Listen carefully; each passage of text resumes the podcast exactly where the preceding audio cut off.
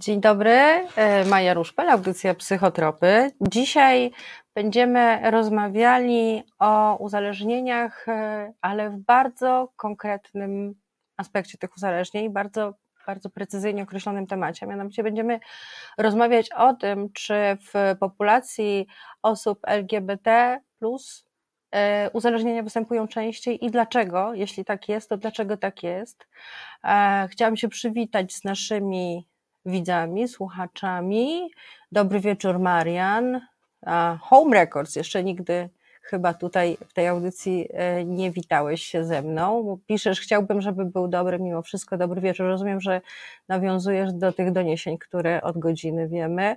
Też mam taką nadzieję, jeśli będzie potrzeba, to do tego nawiążemy, dlatego że ten program dotyka uczuć, emocji, e, psychologii, jakby rodzaj lęku, jaki większość z nas w tej chwili odczuwa, jest zupełnie naturalny.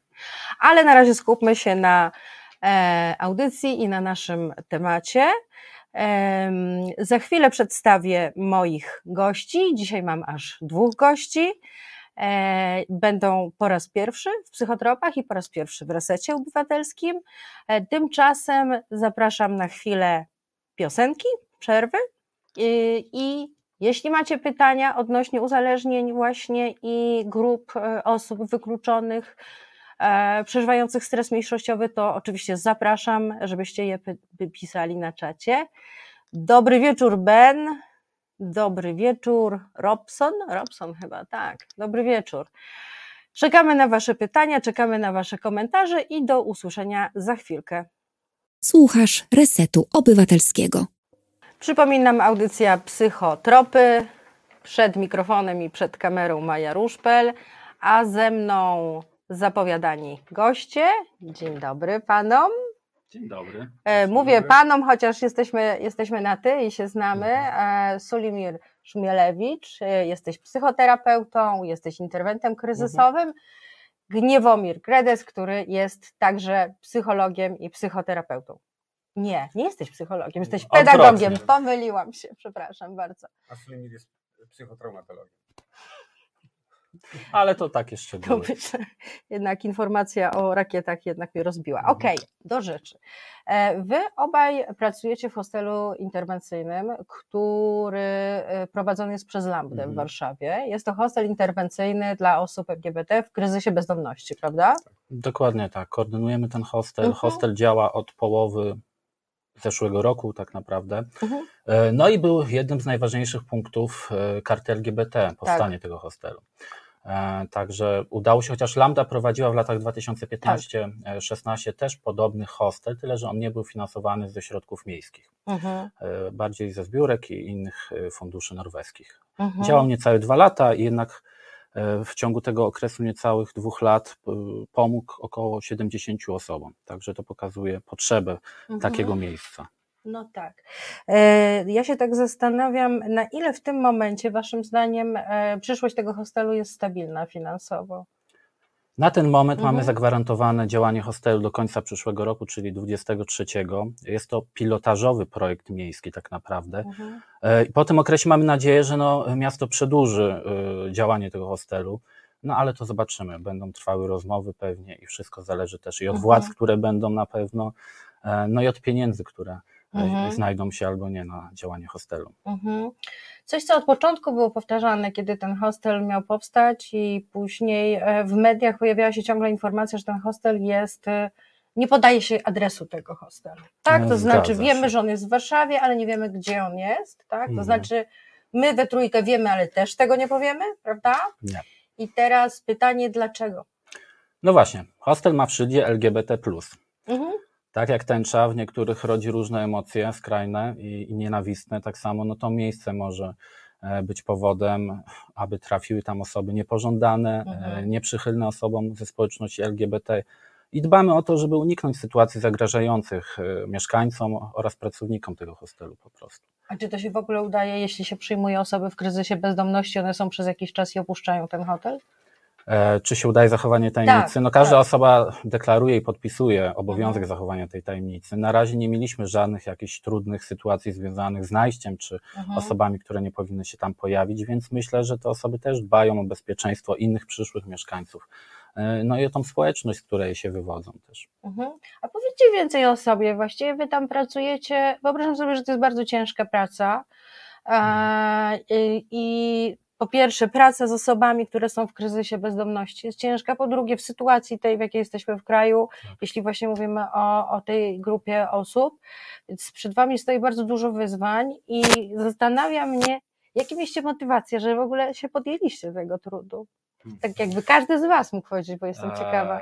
Ja do Lambdy trafiłem około tamtym roku, jak hostel powstawał tak naprawdę, mhm. E, pracowałem przy innych projektach też związanych z osobami w kryzysach różnych psychologicznych, ale myślę o tyle jest ważne, jeśli chodzi o mniejszości w ogóle, że, że ta pomoc im jest szczególnie potrzebna. Ze względu też właśnie na stres mniejszościowy, na to, że boją mhm. się szukać pomocy. E, I dobrze, są organizacje jak Lambda Warszawa, jak różne inne stowarzyszenia, które są ukierunkowane na rzecz społeczności LGBT. E, I te osoby najczęściej pierwsze kroki stawiają właśnie do tych organizacji, bo boją się szukać w takich ogólnodostępnych miejscach pomocy. Mhm. Często jest tak, że zwłaszcza osoby z mniejszych miejscowości boją się nawet pójść do psychologa i powiedzieć, nie wiem, jestem gejem, jestem osobą transpłciową, z obawy przed wyautowaniem w mojej społeczności, czy przed odrzuceniem. Z tym się wiąże też stres mniejszościowy. To jest ciągła obawa przed e, jakby zapowiadanym odrzuceniem przez innych, czy zapowiadanym, przewidywanym po prostu. Mhm. Ty jesteś interwentem kryzysowym, mhm. czyli ja rozumiem, ty lubisz po prostu takie trudne sprawy. E, trudne, takie na tu i teraz, które mhm. też, bo ta interwencja ma to do siebie, że ona jest o tyle ważna, że w danym momencie osoba pokierowana dobrze potrafi ten kryzys pokonać, tak? Mhm. Ten kryzys nierozwiązany przechodzi później w stan, w stan chroniczny, e, no i prowadzi do szeregu patologii, depresji, rozwinięcia się czy uzależnień właśnie. Mhm.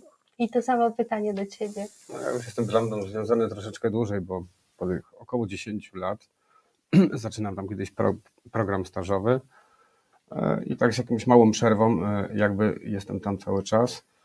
E, w hostelu jestem w sumie w tej edycji mhm. od samego początku.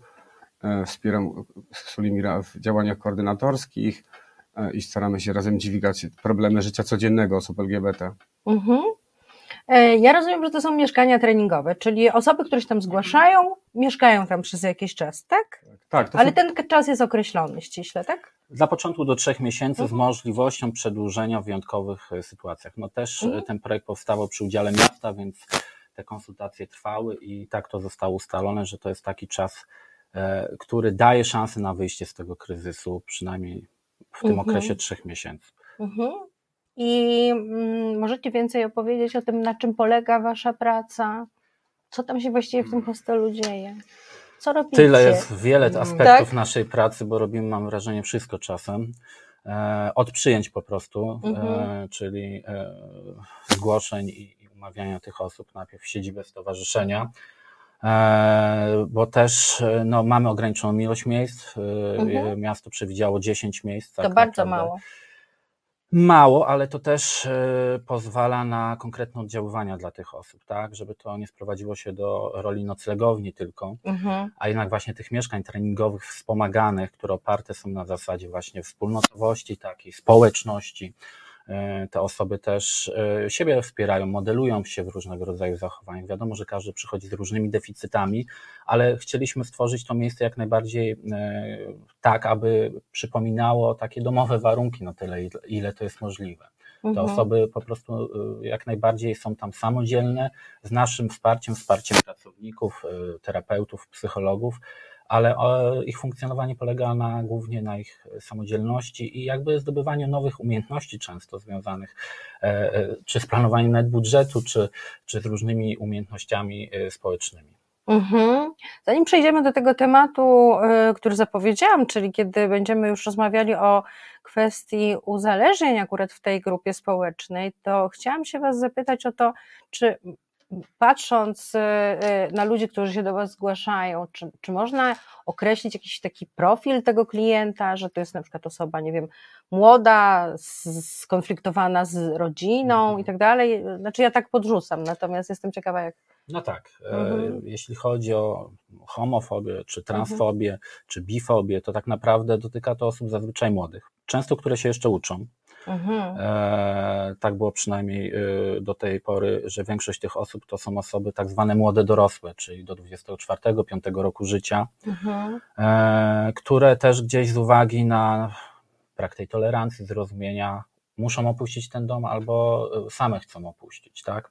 Mhm. E, projekt jest przewidziany głównie dla osób e, z Warszawy, dla mieszkańców Warszawy, ale też w miarę możliwości zakłada przyjmowanie osób spoza, spoza miasta stołecznego. E, no i też takie się zgłaszają osoby często, które z mniejszych miejscowości po prostu w obawie przed, e, przed nawet przemocą ze strony bliskich po prostu szukają jakby życia e, mhm. nowego, gdzie znajdą akceptację i poczują się bezpiecznie po prostu. Czyli to są, krótko mówiąc, osoby młode, które mają bardzo trudną sytuację rodzinną, bo są po prostu nieakceptowani przez swoich bliskich, tak, i nie potrafią się E, jakby te dwie strony, y, rozumiem, ta osoba młoda, która jest najczęściej dzieckiem, dogadać ze swoimi rodzicami i albo z własnego wyboru odchodzi z domu, mhm. albo po prostu jest wyrzucona z powodu. Tak. Często jest tak, że kiedy kończy 18 lat, rodzice mhm. mówią, nie finansujemy cię, zanim nie zmądrzejesz, Aha. nie dajemy ci pieniędzy, idź do pracy, muszą przerwać naukę. E, no, no tak się dzieje niestety. Trudno to w to uwierzyć. No. no. W Polsce jest y, sześć tego typu miejsc mhm. które udzielają pomocy, a Warszawa jest takim miejscem, które jest najczęściej wybierane, mhm. E, w którym e, z reguły młode, dorosłe osoby chcą po prostu ten swój start zaczynać tutaj, mhm. też trochę odcinając się od swojego środowiska, często z mniejszych miejscowości, więc no, Warszawa jest z naszych obserwacji takim najczęstszym e, pierwszym miejscem wyboru, do którego się zgłaszają, tak? O, mamy też już pełne oburzenia komentarze, co to za kraj, że trzeba się ukrywać. E, gdzie rodzice nie akceptują swoich dzieci, gdzie prezes się nas śmiewa z LGBT. No cóż, no mogę się tylko pod tymi pytaniami retorycznymi chyba raczej e, podpisać tak naprawdę. Mhm. W idealnym świecie nie byłoby może potrzeba takiego hostelu i ukrywania jego miejsca tak mhm. naprawdę. Tak, ale jak przygotowywałam się do tej rozmowy z Wami, to też znalazłam informację, że na przykład właśnie ten lęk w poszukiwaniu pomocy E, jakimś wyautowaniu się, tak jak ty powiedziałeś, że to nie jest związane tutaj z Polską, że, że w badaniach z Wielkiej Brytanii na przykład jest dokładnie to samo wychodzi, nie? że ci ludzie jednak się boją szukać pomocy. No tak, no żyjemy w heteronormatywnym społeczeństwie, w mhm. każdym, czy to Polska, czy inne kraje, które mhm. rzeczywiście są do przodu, jeśli chodzi o, o legalizację nawet związków jednopłciowych, czy partnerskich, czy małżeńskich, no to jednak ten stres mniejszościowy y, jest wszechobecny, e, no bo jednak jest to mniejszość, mhm. mniejszość psychoseksualna, chcę też zaznaczyć, bo często mówi się o, o mniejszości seksualnej, sprowadzając mhm. tylko do seksualności tych osób mhm. i postrzegania ich przez pryzmat tylko zachowań seksualnych. Często ta, no do tej pory też tak w Polsce było, ta większość heteronormatywna właśnie e, sprowadza związki e, jednopłciowe tylko właśnie do tych zachowań seksualnych i nacechowuje ich nienormalność, anormalność. Też parę lat temu w różnych wywiadach czytałem właśnie opisywanych tam w związkach jednopłciowych informacje, że partner seksualny. Bardzo mnie to jakby zastanawiało, czemu w ten sposób od razu się stygmatyzuje te osoby i sprowadza się związek nie tylko do romantycznej relacji, ale jednak do, sprowadza się tylko do tej seksualności, a to, to nie o mhm. to chodzi, więc mhm. Używajmy e, terminu może orientacja psychoseksualna, tak? Mhm, Okej. Okay.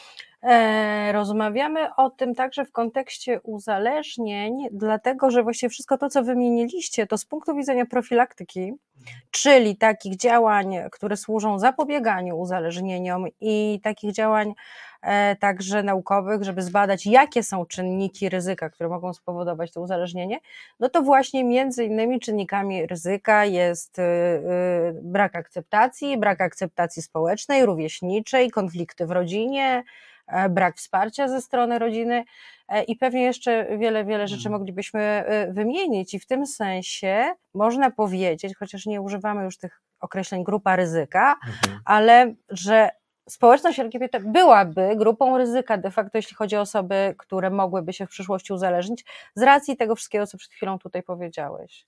Tak, dokładnie. Tak? No, mówimy o tym stresie mniejszościowym. On mhm. ma tak chroniczny charakter, że, że jest przewlekły po prostu. Tak? Jest, mhm. y, ludzie żyją w ciągłym poczuciu zagrożenia.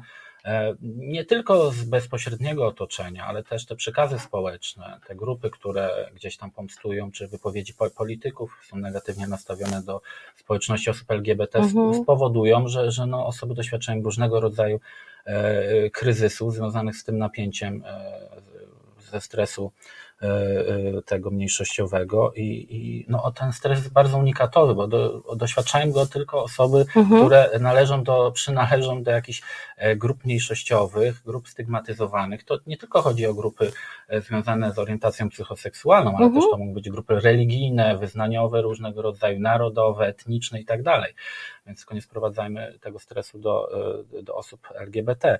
Ale rzeczywiście no, no ten stres generuje różnego rodzaju napięcia. Jest e, świetny raport, który e, został opracowany przez Centrum nad, Badań nad Uprzedzeniami Uniwersytetu Warszawskiego we współpracy z kampanią przeciw homofobii i Stowarzyszeniem Lambda Warszawa. I on opisuje sytuację osób LGBT w, w Polsce w latach, na lata 19-20. E, no i te dane są bardzo znaczące, bo e, tutaj sobie nawet wynotowałem, mhm. 44% e, osób badanych z tej społeczności LGBT doświadcza stanów depresyjnych, takich silnych, mhm.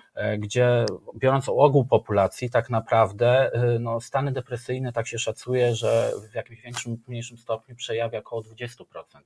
E, populacji. No więc to też pokazuje, że, że, mhm. że ten wskaźnik jest e, bardzo wysoki. Też ponad 50% e, młodych osób, jeszcze niepełnoletnich, miewa myśli samobójcze, mhm. tak? Mhm. E, więc, więc zachęcam do, do sięgnięcia też do tego raportu, bo tam ponad 300 stron opisuje funkcjonowanie w Polsce osób ze społeczności LGBT w wielu obszarach życia e, społecznego mhm. i, i, i, też i, i, i, zawodowego, i, i sfery psychicznej. E, także, także no, no te dane są naprawdę niepokojące i one chyba się też, e, te, te wskaźniki pogorszyły e, w kontekście poprzedniego badania w 2016 roku, no też pewnie z uwagi na różnego rodzaju polityczne tutaj mhm. wypowiedzi i postawy wielu znaczących polityków, tak w mhm. naszym kraju, kampanii prezydenckiej ostatniej i tak mhm. dalej, można by wymieniać. Mhm. Drodzy Państwo, jeśli um,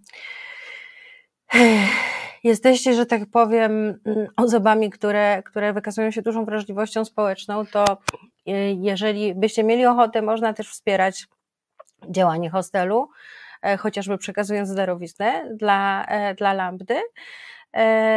Czekam na Wasze komentarze, czekam na Wasze pytania, a tymczasem chwila przerwy. Podobają Ci się nasze programy? Więcej treści znajdziesz na naszym portalu resetobywatelski.pl.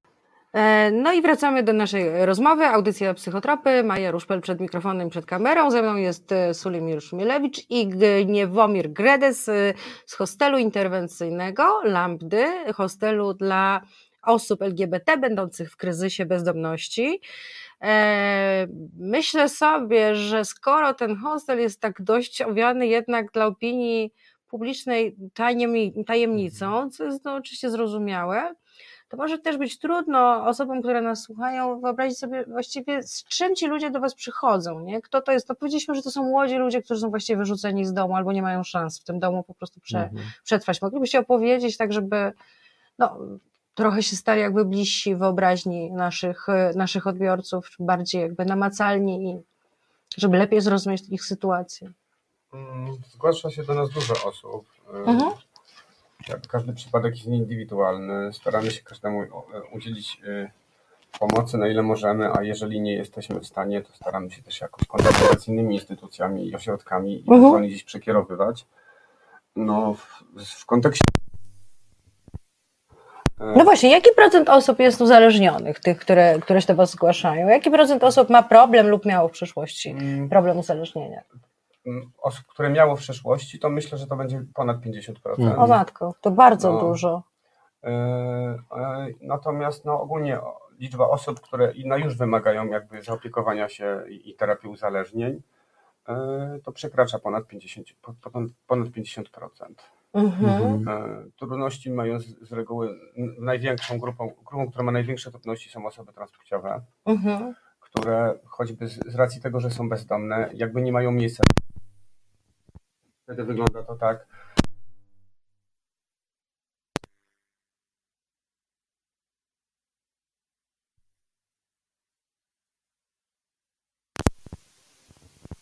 ścianę i, i po prostu no, przychodzą do nas z dużym poczuciem wstydu.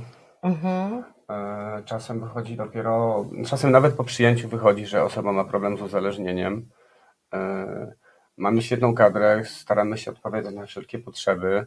Mm, jeżeli ktoś wymaga pójścia do ośrodka, to również udzielamy wsparcia i pomagamy na ile możemy, żeby znaleźć też takie miejsce. Mamy nawet takie zaprzyjaźnione jedno. Mhm. Co jeszcze? Pytałam o, o osoby, które do, do mhm. Was się zgłaszają, tak? Jakby, jakbyś opisać, tak troszkę może, nie zdradzając oczywiście jakoś danych personalnych, no opisać właśnie um, w jakich sytuacjach one do Was przychodziły, co mówiły, kim były, czy miały jakiś zawód, czy miały problem ze znalezieniem pracy. Jakbyśmy tak zbliżyli się do, do, do no, tych osób. Najczęściej to są osoby, które mhm. musiały przerwać naukę mhm. E, ze względu na brak, brak stałego miejsca straciły pracę, straciły środki do życia, mm, nie posiadające nawet ubezpieczenia. Osoby, które nawet, nawet borykają się z takim problemem, że nie mogą znaleźć, wynająć mieszkania, bo jakby też grupa osób, duża grupa e, ludzi, którzy wynajmują, e, również jakby mhm. są uprzedzeni i jak mhm. słyszą, że ktoś jest LGBT, to, to od razu jakby odmawiają lub gdy się dowiedzą, to wypowiadają takie mieszkania. Więc no, przede wszystkim no, to jest y, takie osoby nie, nie posiadają y, bezpiecznego miejsca, mhm. które jest jakby podstawą do tego, y, żeby w ogóle zacząć odbudowywać jakby mhm. swoją sytuację, czy w ogóle móc się sobą samym zaopiekować, tak? No tak, no słynna piramida Maslowa, tak, żeby tak. mieć poczucie bezpieczeństwa, móc załatwić podstawowe potrzeby, fizjologiczne potrzeby bezpieczeństwa. No tak? zgadza się, no i najczęściej mhm. to niestety tak wygląda, że po prostu osoby LGBT no, nie mają podstawowych mhm. potrzeb zaspokojonych. Mhm. I jakby to jest to, od czego zaczynamy. Tak, bo mhm. często trafiają do nas osoby, które też wychodzą z różnych ośrodków leczenia uzależnień, tak? I one nie mają gdzie wrócić po prostu. I, i, mhm. i po tej skończonej terapii, e, no nagle zostaje im ulica i, i tak naprawdę nie da się e, od nowa zacząć, mhm. można powiedzieć, kiedy, e, kiedy nie ma tego właśnie zapewnionego bezpieczeństwa, bo nie wrócą do domu przemocowego często, albo po prostu no nie mają kontaktu z rodziną już. Mhm. Mm, a w jakiej kondycji psychicznej do Was y, przychodzą? Bo ja z jednej strony myślę sobie, no tak jak tutaj napisał Martin, to prawda, ale w Polsce osoby klasyfikujące się jako LGBTQ mają wiele dodatkowych wyzwań niż osoby hetero, a problemy dnia codziennego dotykają y, nas wszystkich i to prawda. Mhm, to zgadza się. To w ogóle, jeżeli chodzi o osoby mhm. Y, LGBT, plus, no to jakby trzeba patrzeć na wszystko przez jeszcze no, ten filtr mniejszość, stresu mhm. mniejszościowego, który bez względu na to, jak, jak osoba LGBT e, funkcjonuje, to wszystko jest przetwarzane przez, ten, przez filtr stresu mniejszościowego i mhm. po prostu. Mhm. Zastanawiam się z drugiej strony e, nad, nad nimi. Oni są oczywiście w bardzo trudnej sytuacji, ale z drugiej strony sobie myślę, jeśli potrafią przetrwać i e, potrafią znaleźć to miejsce, e, to z drugiej strony ja sobie myślę, że jednak oni, mm, jako że to jest prawda mieszkanie treningowe, że, że chodzi o to, żeby oni poszli dalej, że oni mają dużą e, odporność tak naprawdę na frustrację i gdzieś wydaje mi się, że przez to, że są doświadczeni przez życie,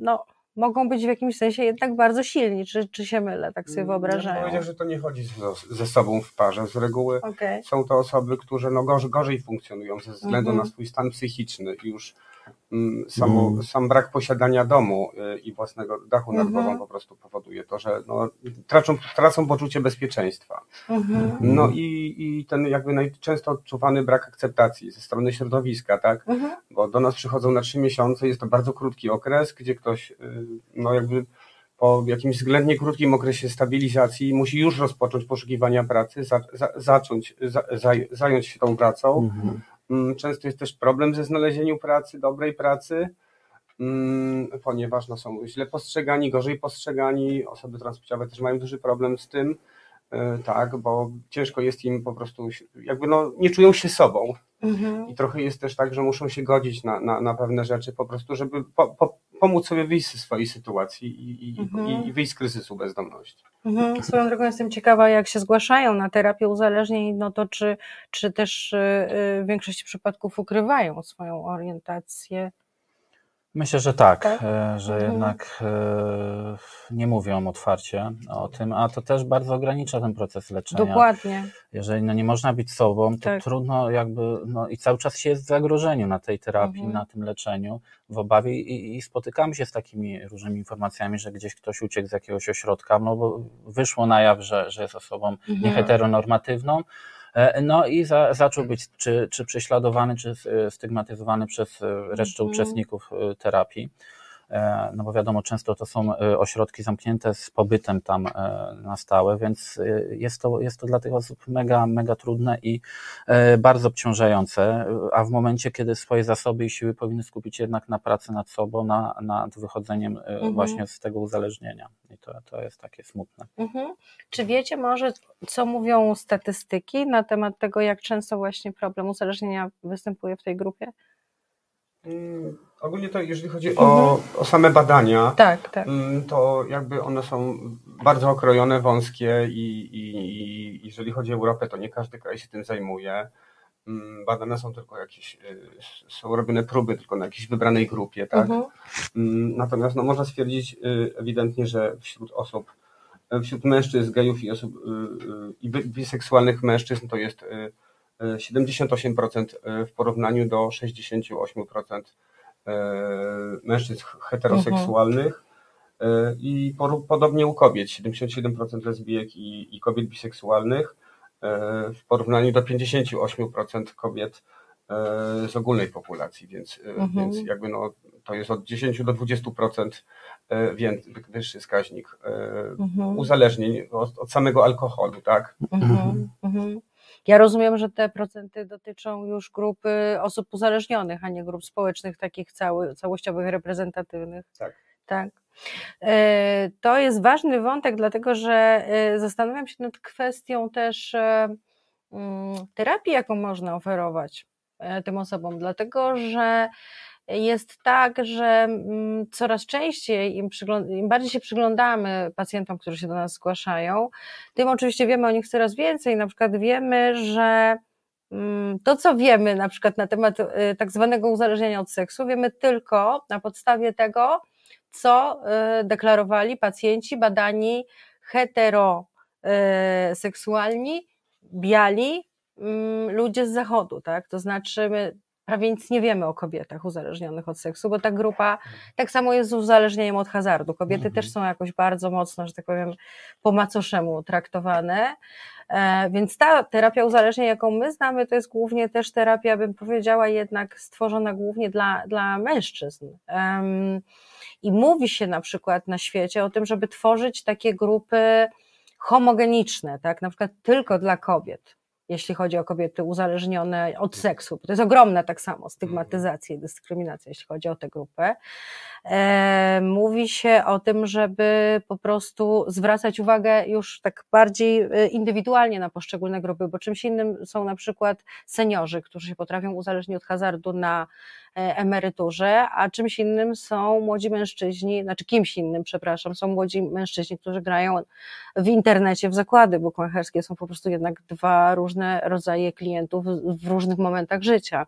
I tak się zastanawiam, jaka by była adekwatna terapia uzależnień dla, dla osób LGBT? Czy, czy, czy moglibyście coś tutaj doradzić? Bo znaczy, w ogóle o tym się nie mówi w Polsce. To znaczy jest, jest to zjawisko dosyć nowe i mhm. jakby mm, E, o tym się już rozmawia, uh -huh. nie ma standardów e, takich wyznaczonych. Rzeczywiście jest tak, że jeżeli chodzi o społeczność LGBT, to mm, bardzo duża liczba, duży, duży procent osób w ogóle, które się do nas zgłaszają, z którymi, z którymi mamy kontakt i rozmawiamy, e, no po prostu ma trudności w znalezieniu terapeuty, który po prostu byłby LGBT i mhm. który rozumiałby problemy i potrzeby społeczności, więc więc no, ale jest też już dosyć duża grupa osób, mhm. która y, pracuje już y, z osobami LGBT i, mm, i, i, i, mówi się nawet o tym, że gdyby tak zacząć łączyć y, się w siły i mhm. wyznaczać jakieś standardy, mhm. to znacznie, znacznie pomogłoby w, w, w, procesie po prostu, we wdrażaniu tego w, w proces y, terapeutyczny, tak? Jakby no, programy mhm. terapeutyczne w ogóle y, jakby praktycznie nie obejmują społeczności LGBT, tak? Nie, nawet powiem Ci więcej, no głównie one są ustawione tak pod kątem osób uzależnionych od substancji i grupy osób, które są uzależnione na przykład od hazardu, bardzo często się w ogóle też nie odnajdują na tej terapii, mhm. nie? Także ja się cieszę, że w ogóle jest taka dyskusja w Polsce, żeby tą terapię coraz bardziej indywidualizować, ale czy dobrze rozumiem, że mm, czasami to słyszę, że osoba uzależniona od alkoholu woli mieć terapeutę, który sam był uzależniony, no bo twierdzi, że lepiej, lepiej go rozumie, nie? I tak się mhm. zastanawiam, czy tutaj też jest taka potrzeba, żeby to była osoba mm, nie, myślę, że nie. nie to, to po prostu ma być ktoś z otwartą głową, tak? Osobiście tak. nie, nie mhm. sam, sam, przyjmuję też w gabinecie i nie spotkałem mhm. się z tym. Mhm. Mm, najważniejsze jest to, żeby po prostu, y, żeby osoba, która przychodzi do gabinetu, żeby miała to poczucie, y, mhm. Mm, że terapeuta zna i rozumie jej potrzeby ale tak sobie pomyślałam, że w tej sytuacji, w jakiej my jesteśmy w Polsce, że jest ważny taki może zupełnie banalny zabieg, żeby na stronie internetowej, czy danej poradni, czy ośrodka, tak, czy gabinetu mhm. napisać, że mhm. tak, jesteśmy jak najbardziej tutaj friendly i zapraszamy, tak? Żeby tak. był taki jasny sygnał, że ta osoba mhm. nie spotka się z odrzuceniem, tak? I to już jakby, to, już, się, to już się zaczyna pokazywać. E, jest coraz bardziej widoczne, natomiast no, jest to tak jeszcze niszowe i mhm. nieadekwatne do potrzeb, że no jest po prostu długi okres oczekiwania i, i no niestety no jakby mhm. jeszcze jakiś, jakąś chwilę dłuższą potrwa, za czym to się zmieni, choć rzeczywiście idzie to w tym kierunku, mhm. że duża grupa osób, mhm. która pracuje terapeutycznie, których ja też również znam, którzy nie pracowali do tej pory, jakby mhm. zaczęli wykazywać zainteresowanie e, e, tematyką w ogóle LGBT i, i, i zaczynają po prostu jakby mm, mm, no, rozwijać y, swoją wiedzę i, i, szukać po prostu możliwości takich, których mogliby po prostu swoje kompetencje jakoś nabywać. Mhm, Okej. Okay. Wracając do tematu uzależnienia, powiedzieliście, że połowa właściwie waszych e, klientów, osób, mieszkańców tego hostelu doświadczyła tak uzależnienia. Mhm. Czy rozmawiacie z nimi o tym? Czy wiecie może dlaczego tak się stało? Dlaczego się uzależnili? Hmm. Pewnie te, te przyczyny są tak mhm. indywidualne i różne, ale to zazwyczaj sprowadza się no, do, te, do tego rozładowania napięcia nałogowej, regulacji mhm. emocji silnego stresu i, i, i tak naprawdę jedynego e, wyjścia w danym momencie z, z tego napięcia. Mhm. No, trzeba pamiętać, że osoby, zwłaszcza z mniejszych miejscowości, czują się bardzo osamotnione. Mhm. E, to I, bardzo ciekawe, co mówisz, e, tak, bo my jesteśmy w Warszawie, mamy zupełnie inną tak, perspektywę tego. Jednak im trudniej się otworzyć, znaleźć nawet środowisko osób też LGBT, w którym mogą się bezpiecznie poczuć. No więc szukają, wiadomo, pomocy tak zwanej w używkach różnych i E, nie radzą sobie z tym, z tym silnym napięciem, z ukrywaniem mhm. się też. No, jak kontaktuję się nieraz po zgłoszeniu z osobami właśnie z mniejszych miejscowości, to one nawet boją się jakby mm, odebrać telefonu, mówią, czy mogą w jakichś określonych godzinach porozmawiać, mhm. żeby się umówić w ogóle na, na, na rozmowę, na spotkanie, mhm. bo one po prostu muszą wyjść z domu, gdzieś pójść w bezpieczne miejsce, żeby chociaż przez telefon swobodnie porozmawiać. To jest dopiero mhm. niewyobrażalne dla mnie, bo tak jak mówisz, my żyjemy w dużym mieście i w tych tak. dużych miastach łatwiej się jest jakby w tłum wmieszać, e, a, a tam no, no, oprócz czy alkoholu, czy jakichś używek, no, no nie ma nic innego, co mogłoby ich, mhm. e, im, ich po prostu jakoś rozładować i, i, i, to napięcie jest olbrzymie u tych osób. One po prostu mhm. nie są w stanie nawet swobodnie e, rozmawiać i używać nawet słów opisujących ich tożsamość nieraz, czy, czy orientację. Chyba, że ktoś słyszy to. Mhm.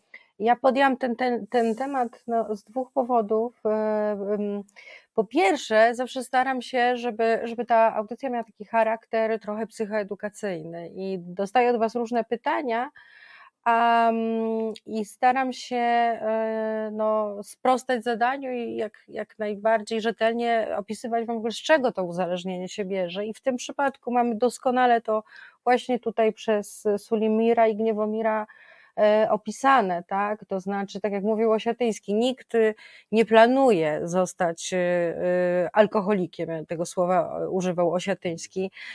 Nikt nie siada w poniedziałek rano, nie podwija rękawów od koszuli i nie nalewa sobie do szklanki wódki z planem takim, że on się uzależni. Ten proces się niejako dzieje po drodze, kiedy ci ludzie najczęściej traktują tą substancję psychoaktywną jako jakiś rodzaj lekarstwa, tak, mhm. który im przynosi, przynosi ulgę. I jak sami tutaj Państwo widzicie, im bardziej trudna sytuacja danej, danej osoby, tym jest większe ryzyko, żeby, żeby coś takiego niestety się wydarzyło. I tutaj to, co Wy mówicie, to bardzo dobrze obrazuje ten problem. E, wrócimy do naszej rozmowy za chwileczkę. Reset Obywatelski to jedyne medium, w którym to Ty masz realny wpływ na jego działanie. Wspieraj swoje medium stałą kwotą przez Patronite, zrzutka.pl, bezpośrednimi wpłatami na konto lub na resetobywatelski.pl. Wracamy do rozmowy. Maja Ruszpel, audycja Psychotropy.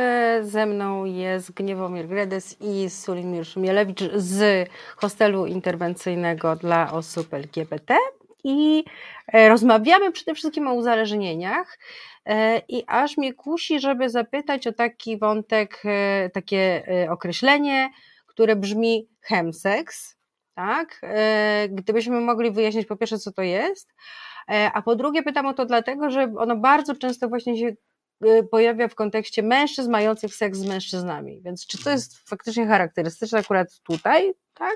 I właśnie co to jest, bo może nie wszyscy wiedzą. No, znaczy, nie, jestem, nie jestem specjalistą z tego zakresu, natomiast no, jeżeli mogę powiedzieć, to uh -huh. bez, bez, wątpienia jest to grupa, no, która. Mm, e, grupa, która po prostu, no, tu, tu, tu akurat chodziło o jakby Wynikało też to z tego, że jakby no, rosnący poziom zakażeń HIV mhm. tak, i, i chorób i infekcji przenoszonych drogą płciową, y, jakby no, zaczęto się temu przyglądać i mm, zwrócono uwagę, że wielu mężczyzn mających seks z mężczyznami właśnie mm, y, po prostu używa substancji psychoaktywnych mhm. y, do, do spotkań i, i, i, i, których używa w trakcie seksu. Mm, no jest to zjawisko ostatnio no bardzo, bardzo w dużym stopniu występujące. Mm, trudne do wprowadzenia programów profilaktycznych z racji tego, że, że no spotkania odbywają się wiadomo mhm. prywatnie mm, y, w miejscach, które, do których po prostu no, najczęściej są to mieszkania, tak, czy mhm. jakieś zamknięte, zamknięte, zamknięte przestrzenie, y, których, no po prostu do których jest utrudniony dostęp przede mhm. wszystkim. Mhm. Chociaż wiesz co, jak cię słuchałam, pomyślałam sobie, a dlaczego się nie mówi e, o mężczyznach e, pijących alkohol i mających seks z kobietami, nie? Przecież to też jest to mhm. bardzo, to jest dużo powszechniejsze zjawisko niż chemseks, nie? Znaczy, no, tutaj też można powiedzieć, że jakby no, przejawia przez to stres mniejszościowy, tak? tak? Czyli, że no po prostu, jeżeli społecznie jest to źle postrzegane, tak? No to, mm, no to można powiedzieć, że duża grupa osób, duża grupa mężczyzn, no po prostu dodaje sobie trochę tak mhm. zwanej odwagi tym, tak? E, mhm. Po prostu, no i wtedy jakby no mają, mają w ogóle odwagę do tego, żeby się z kimś spotkać, puszczają hamulce mhm. i, i, i po prostu to tak jak mówiłaś z tą szklanką y, nalewaną wódki, tak? Że spróbują raz, drugi, trzeci i po mhm. prostu i potem dążą, no jakby, no jakby nie ma zbyt wielu innych sposobów realizacji tego, tak? Albo oni nie, nie dostrzegają ich, nie? Ze względu właśnie na, na stres mniejszościowy. Na, na... Mhm, mhm, Okej, okay, Odrzucenie też na, myślę, że taki zaburzony też obraz siebie, może też nieakceptację swojej mhm. seksualności też.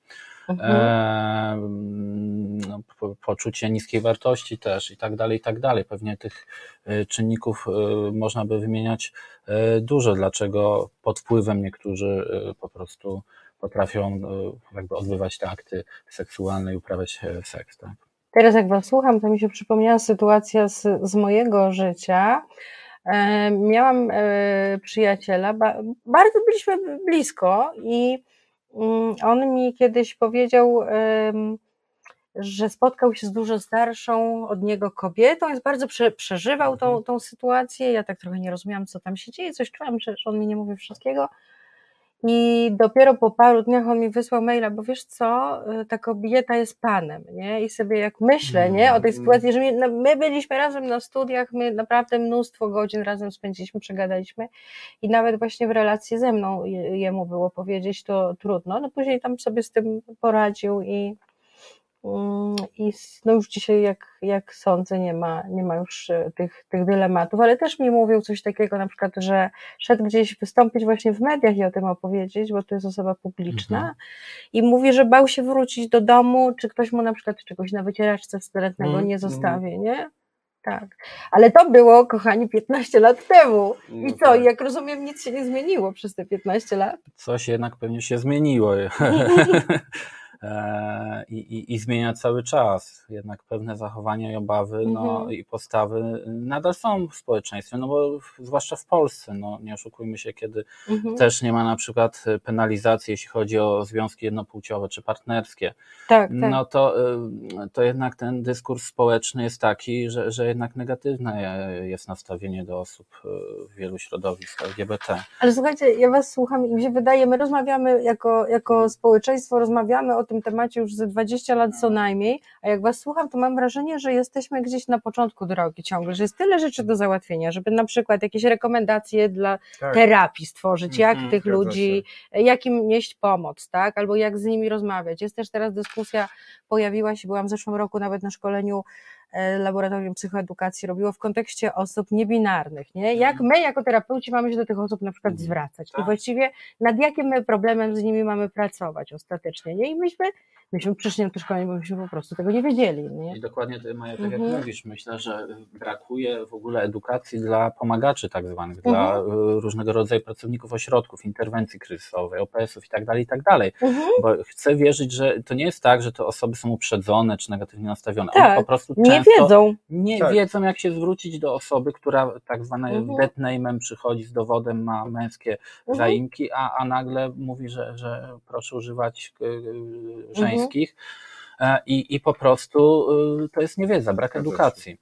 E, I, I tego brakuje, myślę. I tak jak mówisz, Maja, że my dopiero jakby Mhm. zaczynamy o tym mówić, no ale dobrze, że za, mówimy o tym, że powstają takie hostele jak nasz i w No innych tak. paru miastach, że są właśnie miejsca, gdzie jest hasło LGBT, że te osoby wiedzą, że nie spotkają się z odrzuceniem, że nie muszą się ukrywać i Mhm. udawać, że są- kimś innym i tak dalej, i tak dalej. Także to już się dzieje wolno, ale myślę, że to już ruszyło i ten y, kamyk rzucony, lawinę później będzie niósł dalszą. Mhm. No, chociaż no, jakby tak jak mówisz, że to jest dopiero jesteśmy na początku tej drogi. Mhm. E, Jeszcze przytoczę e, ten raport, o którym już Sulimbry wspominałeś, KPK Mhm. i Lambda Warszawa. Rzeczywiście, no jakby badania pokazały, że 83% lekarzy i 51% osób udzielających wsparcia psychologicznego wiedziało o transpłciowości mało Mhm. lub prawie nic. Tak. Więc no to jest jeszcze jakby daleka droga przed nami. No ale najważniejsze, że zaczyna, zaczęło się o tym mówić, Mhm. tak? I, i, i, i dostrzegać te problemy. Mhm. Mm. E, Ja chciałam się Ciebie, Solimierz, zapytać Mhm. o taką rzecz, bo Ty jesteś też interwentem Mhm. kryzysowym. I mm, interwent kryzysowy to jest ktoś, kto jest wysyłany na przykład, nie wiem, jak ym, dowiadujemy się, że ktoś zabił nam kogoś bliskiego, tak? Tak. Jakiś No, razem z zdarzeń. policją na przykład przyjeżdża, tak? mhm. Albo kiedy ktoś chce popełnić samobójstwo, tak? I on idzie, próbuje z nim rozmawiać. No to już y, Negocjator. bardziej, ale Mhm. rzeczywiście no, interwencja się opiera na, na pomocy na tu i teraz, w sytuacjach jakichś, które przerastają możliwości poradzenia sobie danej osoby. Mhm. To są sytuacje jakieś, które e, e, są często niespodziewane. Mhm. E, I jak rozmawiasz z waszymi klientami, to, to mm, jeśli chodzi o interwencję kryzysową, czy, czy jakby z tych swoich umiejętności musisz korzystać, czy jakie to by były sytuacje takie kryzysowe, poza samym kryzysem bezdomności? No tak, no w toku e, mieszkania tam Mhm. tych naszych podopiecznych pojawiają się u nich różnego rodzaju przecież kryzysy związane i, i, i z celowością bycia tutaj często i z sensem, e, bo chociażby problem ze znalezieniem pracy może dla nich być Mhm. e, na tyle poważny, że, że generuje różnego rodzaju negatywnych e, stanów, e, przekonań o sobie. Mhm. Zwłaszcza jeśli chodzi o osoby, tak jak mówiłeś, gniewolnie e, Mhm. transpłciowe, które, e, które no, mają problem ze znalezieniem chociażby pracy, e, nawet w Warszawie niestety, e, no bo mu używają innych zaimków, w dowodzie mają to dead name e, i, Mhm. i, i, i, czasami mm, pracodawcy dziękują albo, e, albo nie wiedzą jak się zachować. Mhm. E, Te interwencyjne rozmowy no, są zawsze, no, pojawiają się też no, no, różnego rodzaju kryzysy związane właśnie z rodziną, z brakiem kontaktu, e, z tym, że, e, że no, niektórzy by chcieli tego kontaktu, a, a rodzina nie chce tego kontaktu i tak dalej, i tak dalej, bo dopiero w tym mhm. miejscu bezpiecznym, kiedy się znajdą, mhm. pewne rzeczy wychodzą, bo kiedy te osoby mają walczyć o, o, o byt, o przetrwanie, to jakby nie zajmują się tym wszystkim, co, co jest jeszcze w nich dalej, tylko no wiadomo, muszą przetrwać, muszą znaleźć jakiś nocleg, często po znajomych nocują gdzieś po jakichś skłotach, no, no, mhm. robią wszystko, żeby, żeby jakoś przetrwać, ale kiedy znajdą się w tym bezpiecznym miejscu, to wydawałoby się, że powinno być lepiej, a dopiero do, do nich wtedy dochodzi to wszystko, co, tak. co było gdzieś tam zostawione i odcięte, i, i te, te mhm. emocje e, wracają. Często to są osoby, które doświadczały przemocy ze strony bliskich i to mhm. nie mówię tylko o psychicznej przemocy, ale też i fizycznej, ekonomicznej, no, zwłaszcza mhm. jeśli chodzi o osoby młode, które uczyły się i nagle są odcięte od finansowania i musiały już albo rzucić szkołę, albo nie wiem, pójść do pracy i zaocznie, to, to wszystko jakby y, cały ten rytm ich funkcjonowania totalnie burzy. E, I, i no, no, no, tych sytuacji jest dużo, bo te osoby też często nie są wyposażone w różnego rodzaju umiejętności, nawet związane z, czy z higieną, często, bo pochodzą też z różnych dysfunkcyjnych rodzin, gdzie nie mhm. były nauczone czy prania, czy, czy obsługi jakichś urządzeń mhm. i często wstydzą się powiedzieć, e, mieliśmy osobę, która no, nie potrafiła e, ugotować ryżu nawet torebki, tak? I mhm. wstydziła się do tego przyznać. I, i, I zamiast oszczędzać pieniądze na wyjście, to gdzieś wydawała na różnego rodzaju gotowe posiłki, bo, bo nie powiedziała, że kurczę, ja nigdy nie gotowałem, gotowałam, ja nie mam pojęcia, jak to zrobić, chociaż na opakowaniu jest napisane, ale po prostu mhm. to jest wstyd, tak? Mhm. Wy obaj też pracujecie w telefonie zaufania. Tak? Y, zgadza się, w tej chwili tak. Y, mhm. W poradni 116 SOS. Tak, i też I chciałam... uzależnień behawioralnych. Ja. Tak, i chciałam Was zapytać, na ile często Wam się zdarza odebrać telefon właśnie o osoby takie, o której rozmawiamy. Jeśli chodzi o telefony zaufania, to Lambda też prowadzi telefon zaufania. Mhm. Na stronie jest podany już od, od wielu lat. Okay. Taki dedykowany, no właśnie dla społeczności osób Ale LGBT. Zdarzają się Ale zdarzają się telefony, oczywiście, że to, to już się zmieniło i jakby łatwiej też powiedzieć o sobie przez telefon anonimowo, że, mhm. że, że, jest się osobą nieheteronormatywną. E, więc, więc jak najbardziej y, te, te osoby dzwonią. No, no. Ale dzwonią też z takim przekonaniem i jakby dopytują na początku. Mm, próbują się rozeznać, czy osoba, z którą rozmawiają, mm, mm, jakby y, coś wie na ich temat. W sensie sprawdzają, tak? tak? Mhm. Sprawdzają, no bo wie pan, pa, e, wie pan, bo ja dzwonię w takiej sprawie, ale ja jestem osobą e, transpłciową, czy pan wie, co to w ogóle są za osoby, tak? Mhm. Mm, więc potrzebują takiego feedbacku na początku mhm. i, i wtedy są w stanie rozmawiać rzeczywiście. Choć też z takim takim pewnie nie do końca przy poczuciem przekonaniem. Nie? Też staramy się od, od, od mhm. Y, przekierowywać wtedy, jeżeli tak się nie, nie, czują się zbyt bezpiecznie w tej przestrzeni, do telefonu stricte, który pomaga LGBT, tak, czyli Lambda prowadzi telefon mhm. Mm, zaufania, ale no jednak jest, dzwonią dosyć często. O, ktoś napisał, w obecnej sytuacji Reset powinien przerwać program i zająć się sytuacją bieżącą. Już sprawdzamy. Co się dzieje? Czy coś się... No my sprawdzamy na bieżąco, co się dzieje. Um, Nie. E, nie. Nie widzę tutaj nowych wiadomości. My na bieżąco mamy tą sytuację, wiemy, wiemy o niej, też zastanawialiśmy się nad tym, czy, czy nie powinniśmy ich skomentować właśnie w kontekście tego właśnie, że Sulimir jest interwentem kryzysowym, czy to jest trudna sytuacja dla nas, bo nie wiemy przecież e, co to właściwie ostatecznie znaczy. Mhm. Czekamy na potwierdzone informacje. Tak, tak, ale myślę sobie, że jednak nie, nie jesteśmy też od tego, żeby po prostu tutaj e, jakby tworzyć jakieś katastroficzne wersje wydarzeń albo, albo po prostu e, nie wiem, rozkręcać jakieś lęki, tak? bo to jest sytuacja, w której bardzo łatwo mm, zacząć jakby bardziej sobie szkodzić niż, e, niż pomagać. Tym bardziej, że tak wiele od nas nie zależy i tak wiele nadal nie wiemy. Okej, okay, zróbmy sobie przerwę na muzykę i po przerwie y, wrócimy do, do rozmowy to będzie ostatnia część naszej rozmowy, więc macie e, okazję zadać ostatnie e, pytania lub napisać ostatnie komentarze. E, możecie też tutaj panów pytać bezpośrednio, może o ich doświadczenie związane właśnie z ich pracą, albo się poradzić, może znacie kogoś, kto by potrzebował właśnie E, skorzystać z takiego hostelu interwencyjnego albo z numeru telefonu zaufania. Także e, zapraszam do kontaktu i e, słyszymy się za chwilę. Kawa w kawiarni kosztuje Cię więcej niż miesięczne wsparcie resetu. Prosty wybór, prawda? Wejdź na resetobywatelski.pl i kliknij w Obywateluj z nami. Dobry wieczór po raz kolejny. E, ostatnia część rozmowy e, z Gniewomirem i z Sulimirem, którzy są ze mną w studiu. E, dużo powiedzieliśmy takich bardzo, bym powiedziała, trudnych e, rzeczy e, związanych właśnie z, i z kryzysem bezdomności, i ze stygmatyzacją osób LGBT i no, różnych, różnych innych rzeczy, których myślę, że już nie, może nawet nie chcę przypominać, ani nie, nie trzeba tłumaczyć. Więc chciałabym jednak też porozmawiać o tym, co idzie dobrze, tak? Mhm. To znaczy, ile czasu się wychodzi z tego kryzysu bezdomności i właściwie no jakie, jakie wy macie osiągnięcia w związku hmm. z tą pracą, jaką wykonujecie? Jako hostel. Jako hostel, tak. Skoro on działa, no to znaczy, że jest potrzebny. Tak jak mówiliśmy, e, do trzech miesięcy jest ten pobyt z czasem, z możliwością przedłużenia, więc tego czasu nie jest na tyle dużo, żeby jednak marnować go, ale wielu osobom jednak udało się i znaleźć pracę, i tak naprawdę e, stanąć na własne nogi. Mhm.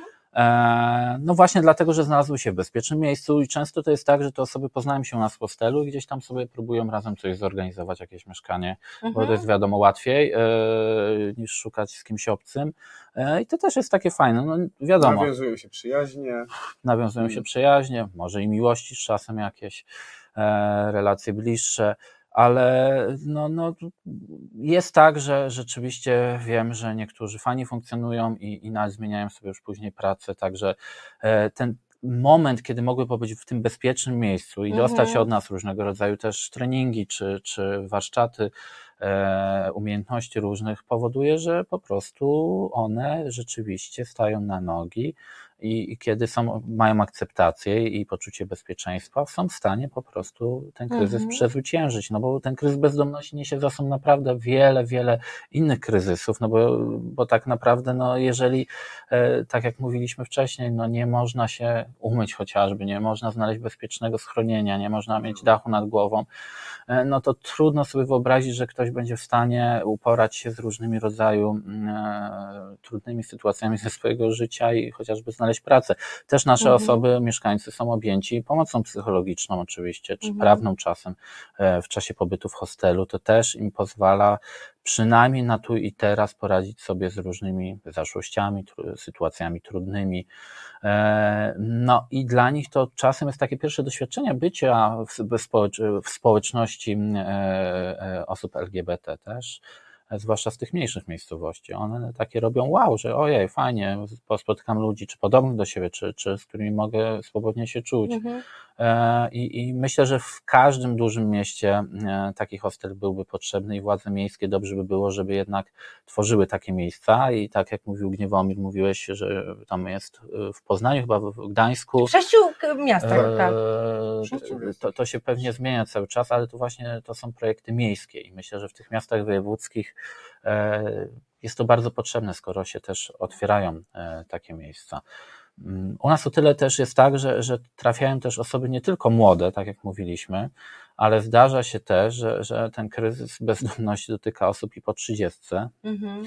E, które właśnie w wyniku uzależnienia też znalazły się gdzieś na ulicy, przeszły właśnie tą terapię uzależnień i też nie mają gdzie wrócić, bo z rodziną nie mają kontaktu, zwłaszcza te osoby starsze mają, wiadomo, starszych rodziców bardzo takich konserwatywnych często poglądach, czy związanych z wiarą nie mają powrotu do, do swoich miejsc zamieszkania, nie mogą liczyć na wsparcie rodziny i, i dla, dla nich ten nasz hostel też jest przewidziany, także nie mówimy tylko o osobach do 30 roku życia, ale czasem i starszych, które gdzieś po prostu na swojej drodze no, nie spotkały nikogo, kto, kto by stworzył, czy pozwolił im gdzieś poczuć się bezpiecznie i, i, i po wyjściu z różnych ośrodków trafiają właśnie do nas, żeby mieć taki bufor, trochę etap przejściowy właśnie, żeby stanąć na nogi, kiedy już są wzmocnione.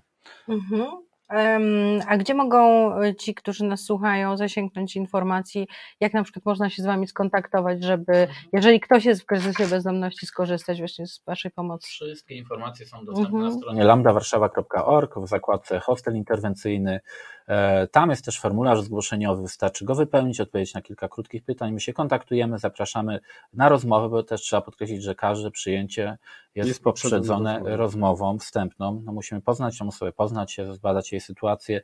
E, niektórzy mają zupełnie inne wyobrażenia o tym miejscu, traktują tak. hostel jako hotel, czyli miejsce, gdzie można mieć no, prawie darmową, darmowy pobyt, że tak mhm. powiem. E... Tak, no to jest nazwa, y, jakby no, do tego predysponuje, że no, hostel ogólnie większość z nas postrzega tak, e, tak. hostel jako miejsce, w którym można się przespać. Tak, tak? jest Więc... rodzaj tań, tańszego hotelu tak, po prostu. Zdarza tak. się, że po prostu ktoś się zgłasza, że chciałby, chciałbym się u Was przespać za dwa czy trzy dni, tak? No i po prostu no to wtedy to nie o to po prostu, no tak, ale to mhm. wtedy po prostu informujemy, że to nie, nie jest miejsce, A. które uświadczy usługi po prostu hotelowe czy noclegowe. Tak. Czy tak, ale też no, y, trzeba podkreślić, że też jest tak, że trafiają do nas, zgłaszają się osoby no, w czynnym uzależnieniu. To też nie jest miejsce na wychodzenie z uzależnienia. Żeby zająć się kryzysem bezdomności, trzeba najpierw uporać się z innymi problemami i kryzysami. Jeśli chodzi o uzależnienie, to najpierw ośrodek i to też nie jest tak, że, że my zapewniamy tam leczenie, jesteśmy placówką leczniczą, mhm. albo bardziej wsparcie mhm. E, więc najpierw terapia, e, też pomagamy trafić tym osobom do, do jakichś placówek, gdzie mogą taką terapię odbyć i dopiero dajemy możliwość e, jakby po wyjściu, do nas, przyjścia tak. do nas, więc to jest takie kompleksowe podejście, no bo tam można się u nas zajmować właśnie wychodzeniem z tego kryzysu bezdomności. A a propos hostelu i płacenia za trzy doby, to czy wasi miesiące za, nie, za trzy, za trzy doby ten, co mówi, czy mogą się u ciebie przespać A, za, okay. przez trzy doby. To chciałam się zapytać, czy oni muszą płacić za pobyt właśnie w tym hostelu? E, u nas, Ci, którzy są już na te trzy miesiące. E, u nas rzeczywiście jest taka symboliczna mhm. opłata 100, do 100 zł, ale zazwyczaj mieszkańców zwalniamy, no bo nie ma, zwalniamy z tej opłaty, bo mhm. nie mają. Zwłaszcza jakby... jak ktoś nie ma pieniędzy i środków. Tak? No tak taka jest symboliczna, bo też no, należy podkreślić, że oprócz finansowania miejskiego, miasta stołecznego, no, y, y, projekt zakłada finansowanie też przez Landę Warszawa. Musieliśmy zebrać około 100 tysięcy złotych, żeby ten hostel mógł funkcjonować. No to, brawo. jest super i dziękujemy wszystkim darczyńcom i ludziom, którzy nawet przynosili nam jakieś kosmetyki, rzeczy, czekolady mhm. i, i porzucali tak z daru serca, to piękne, mhm. ale, ale ten projekt zakłada też no, no, wkład, własny. wkład własny stowarzyszenia a wiadomo, przy obecnych warunkach inflacji i tak dalej, i tak dalej, y, te założenia projektowe, y, które były z początku 2021 roku, no już są nieadekwatne do realiów i, i rzeczywiście y, no, zaczynamy to odczuwać, zwłaszcza po rachunkach za mm. ogrzewanie czy, czy E, prąd, że, że no, te założenia projektowe mhm. przestają wystarczać i tych pieniędzy no, no, brakuje na pewno. Staramy się robić jakieś dodatkowe zbiórki i szukać jakichś oszczędności, ale to też nie o to chodzi, żeby mieszkańców ograniczać, mhm. E, żeby oni jak najmniej odczuwali problemy związane właśnie z, z, z byciem tam e, i z bytowymi sprawami. Więc też na stronie Stowarzyszenia Lambda Warszawa prowadzimy co jakiś czas zbiórki, zbiórki. na różnych portalach, ale też jest podane konto, więc wszystkie osoby, które chciałyby wesprzeć osoby ze społeczności LGBT, które są naprawdę w trudnej sytuacji, ciężko nie mają gdzie indziej szukać pomocy, do wsparcia y, naszego hostelu.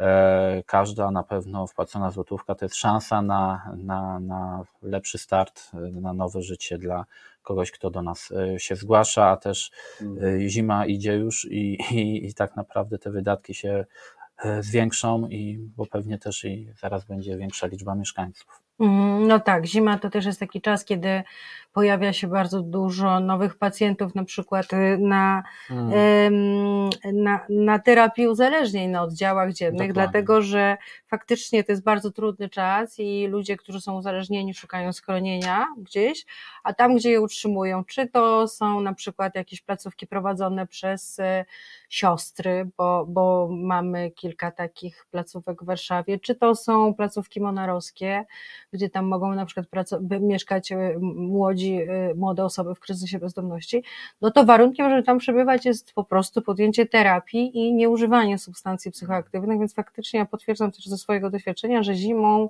mhm. pacjentów przybywa, czyli mamy tutaj taką ogromną prośbę i apel, y, Czytam tutaj bardzo, bardzo Wam dziękuję. Dziękuję przede wszystkim Piotrowi, który zawsze słucha mojej audycji i który pisze, a poza ekstraordynaryjną sytuacją w wschodniej Polsce, świetny program i cenna rozmowa, dziękuję.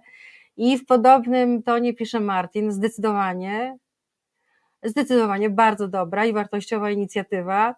Mm, osobie na rozdrożu czasem wystarczy krótki czas pewności i bezpieczeństwa na odbicie się. Brawo, panowie i wasz zespół. E, ben pisze, dziękuję za audycję pani Maju i panowie, szacunek. Także słuchajcie, jeśli możecie, to też apel taki, żeby wesprzeć tę inicjatywę. Hostel jest finansowany z, z budżetu publicznego, ze środków Urzędu Miasta Warszawy, plus właśnie e, ze zbiórek z darowizn Mhm. E, no i jak wiadomo, one by się bardzo ponownie bardzo przydały z racji, z racji tego, że jak rozumiem, wypisaliście ten wniosek e, o, o dofinansowanie tego hostelu w mhm. zeszłym roku, więc wpisując do kosztorysu kwoty, tak. tak, na poszczególne pozycje, które Wam są potrzebne do tego, żeby ten hostel działał, mhm po prostu wpisaliście takie, które wtedy były no aktualne. Tak. Nikt z nas przecież nie przewidział, że będziemy mieli tak wysoką inflację. No, też ten budżet miał mhm. pewne swoje ograniczenia. To nie jest tak, że, że to są jakieś olbrzymie kwoty. Nie, nie, to ja to wiem. I, i tak naprawdę teraz one są nieadekwatne w ogóle do, do tych realiów i rzeczywiście, no, ale staramy się robić wszystko, żeby mieszkańcy w ogóle nie odczuli tego jakichś braków i żeby mieli mhm. zapewnione ciepło, jakieś podstawowe wyżywienie, które też zapewniamy, bo to nie tylko dach nad głową zapewniamy, ale też i środki higieniczne i, i jakieś produkty żywnościowe. E, ale I opie opiekę specjalistów. Teraz już mhm. coraz więcej mamy tych zgłoszeń, już, już mhm. każdego dnia parę osób się zgłasza tak? i, i, i za chwilę tych miejsc mamy jeszcze dwa dodatkowe, możemy E, wygospodarować, ale pewnie myślę, że koło grudnia już będziemy mieli e, zapewniony hostel. No i zawsze jest trudno odmawiać, ale też no, e, są ograniczenia miejsc i też, no tak jak mówiłem, to, to nie jest noclegownia, także też ważne, żeby te osoby miały takie warunki jak najbardziej zbliżone do tych warunków, które można mieć w domu. Mhm, Dokładnie. Okay. Panowie, ja też Wam bardzo dziękuję za Waszą pracę i dziękuję za tutaj rozmowę mimo późnej pory. Dziękuję. Dziękujemy za zaproszenie. Dziękuję bardzo. Moimi gośćmi byli Sulimir Szmielewicz i Gniewomir Gredes. Dziękuję, a ja zapraszam na chwilę przerwy, jeszcze do Was wrócę. Wspieraj Reset Obywatelski stałą kwotą przez Patronite, zrzutka.pl, bezpośrednimi wpłatami na konto lub na resetobywatelski.pl. Obywateluj razem z nami. E, Maja Ruszpel, audycja Psychotropy. E, rozmawialiśmy dzisiaj o tym, jak wpływa tak naprawdę e, sytuacja, w której dana osoba jest nieakceptowana przez społeczeństwo, przez najbliższe otoczenie, jest odrzucana przez rodzinę rozmawialiśmy o tym, jak takie rzeczy mogą wpływać na uzależnienia, i e, mówiliśmy to akurat w kontekście sytuacji e, osób LGBT w Polsce, jaka jest obecnie. Jednocześnie tutaj mm, faktycznie myślę sobie, że, że wszyscy jesteśmy no, zaniepokojeni tą sytuacją związaną z tym, że, że spadły te, te dwie rakiety 7 e, kilometrów od granicy z Ukrainą w Polsce. E, myślę sobie e, na tyle, na ile, na ile ja się znam na, na psychologii i, i na tym, co pomaga, że jednak najzdrowszym będzie dla nas wszystkich oczekiwanie na potwierdzone, rzetelne informacje. Lęk nie jest, nie jest dobrym doradcą. Tak? Lęk jest bardzo destrukcyjną emocją. Emocją, która jest zdrowa, jest strach i warto te dwie emocje od siebie jednak odróżniać.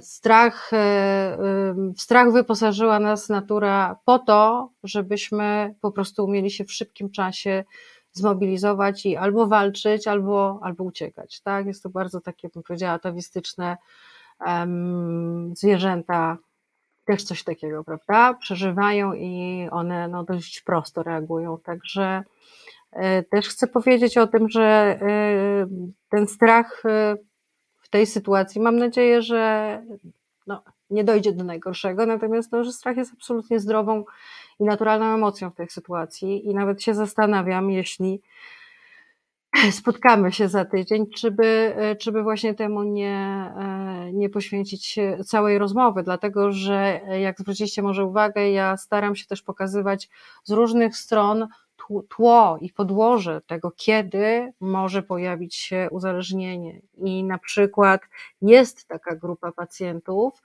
e, która tak naprawdę tym głównym jej problemem są zaburzenia lękowe. I po to, żeby się uspokoić, zasnąć, e, żeby jakoś rozluźnić się wreszcie, e, ci ludzie mogą, żeby sobie pomóc, po prostu używać alkoholu, tak, który początkowo ich rozluźni, może ich odhamować.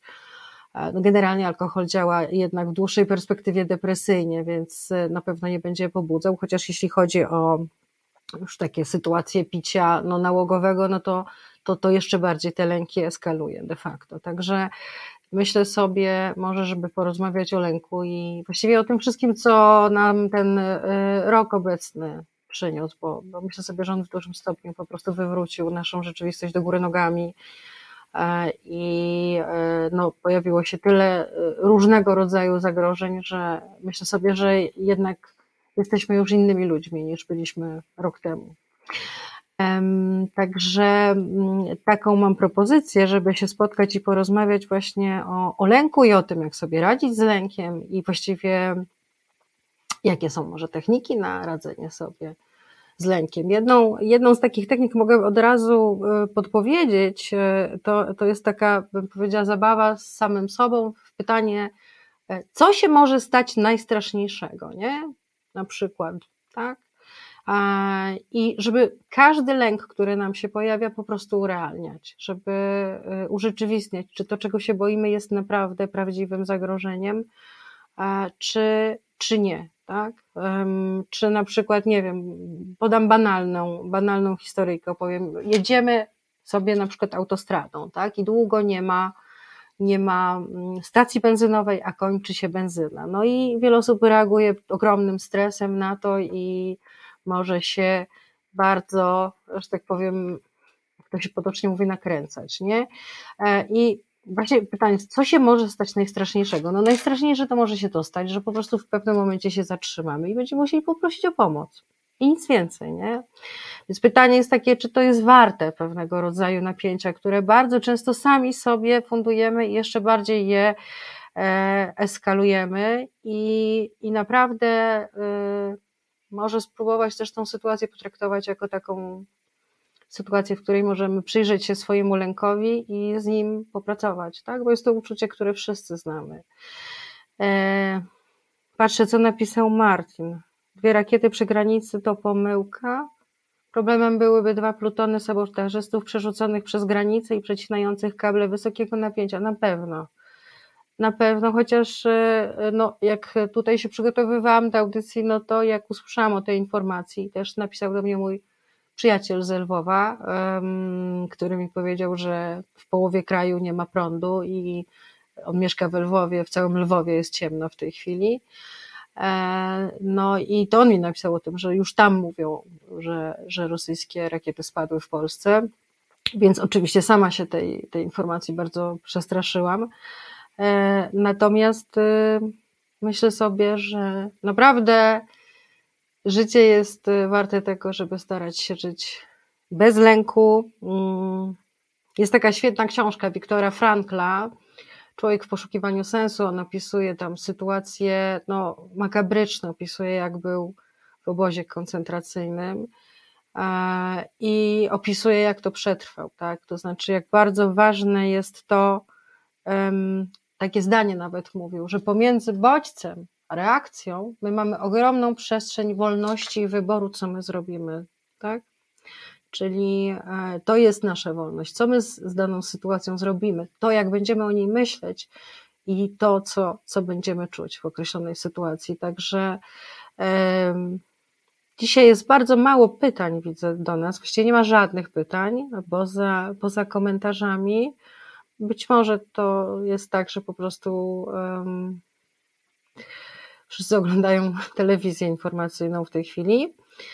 E, ja myślę, że ja powoli też będę się już e, dzisiaj z Wami żegnać. O, Martin znowu napisał, o właśnie, nasi bracia w Ukrainie odczuwają to bezpośrednio i na co dzień. Lęk przed podejściem do okna.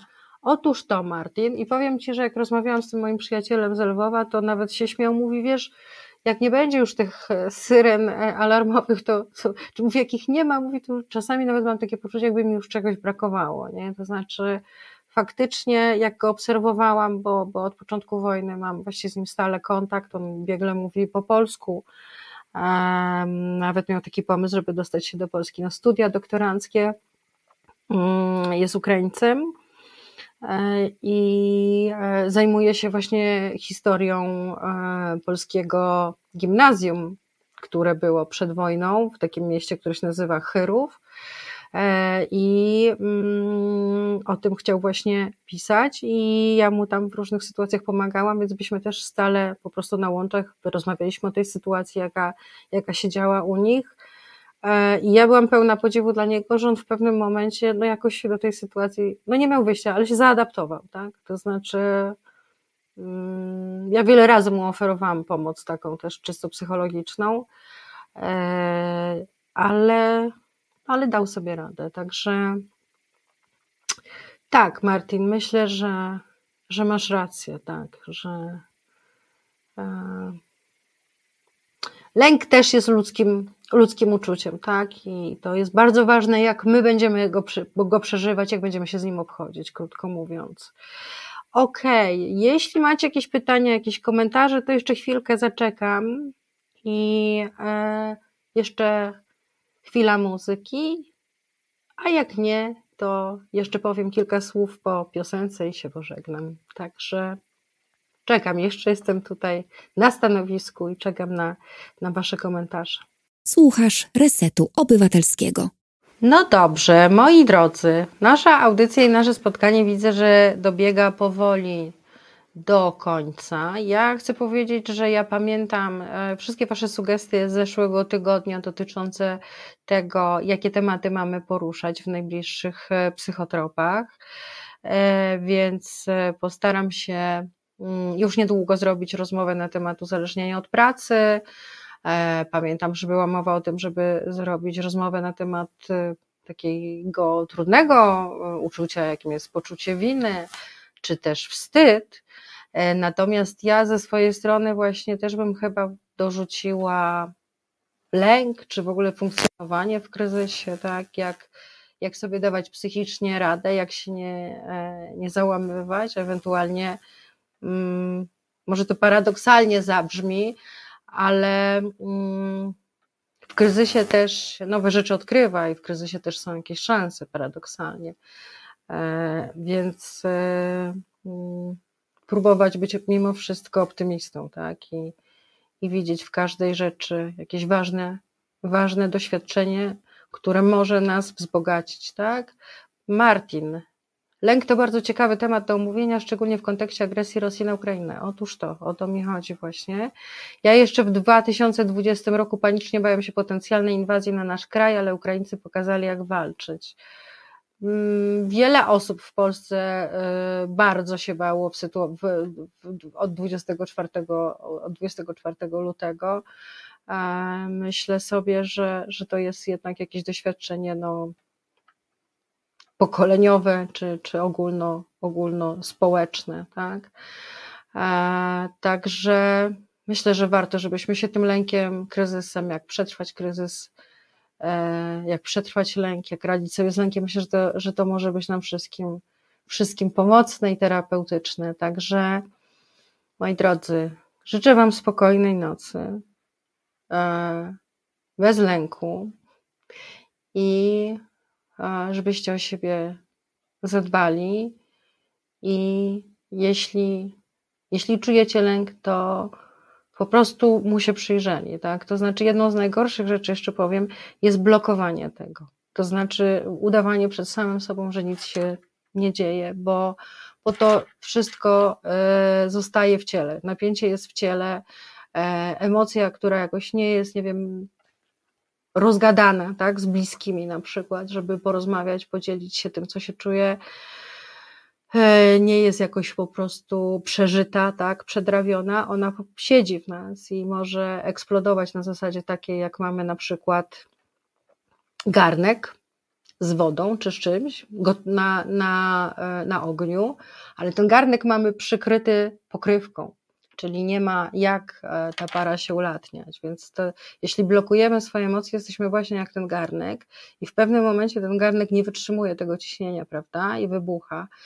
E, I bardzo podobnie, mówiąc najprościej, jest właśnie z nami, z nami ludźmi. Także tak, Martin, najpierw COVID, potem e, wojna, ciekawe czasy, tak, recesja, sobie myślę, tak, to nas bardzo hartuje na swój sposób, myślę. Paradoksalnie mam wrażenie, że to też może nam pokazywać, co jest w życiu najważniejsze, nie? Mm, najważniejsze, drodzy Państwo, jest tu i teraz. I to, jak tu i teraz e, żyjemy, bo to, co było, jest już tylko wspomnieniem, a to, co będzie, jest tylko naszą fantazją. Także życzę Wam spokojnej nocy i mam nadzieję do zobaczenia za tydzień. Dobrej nocy.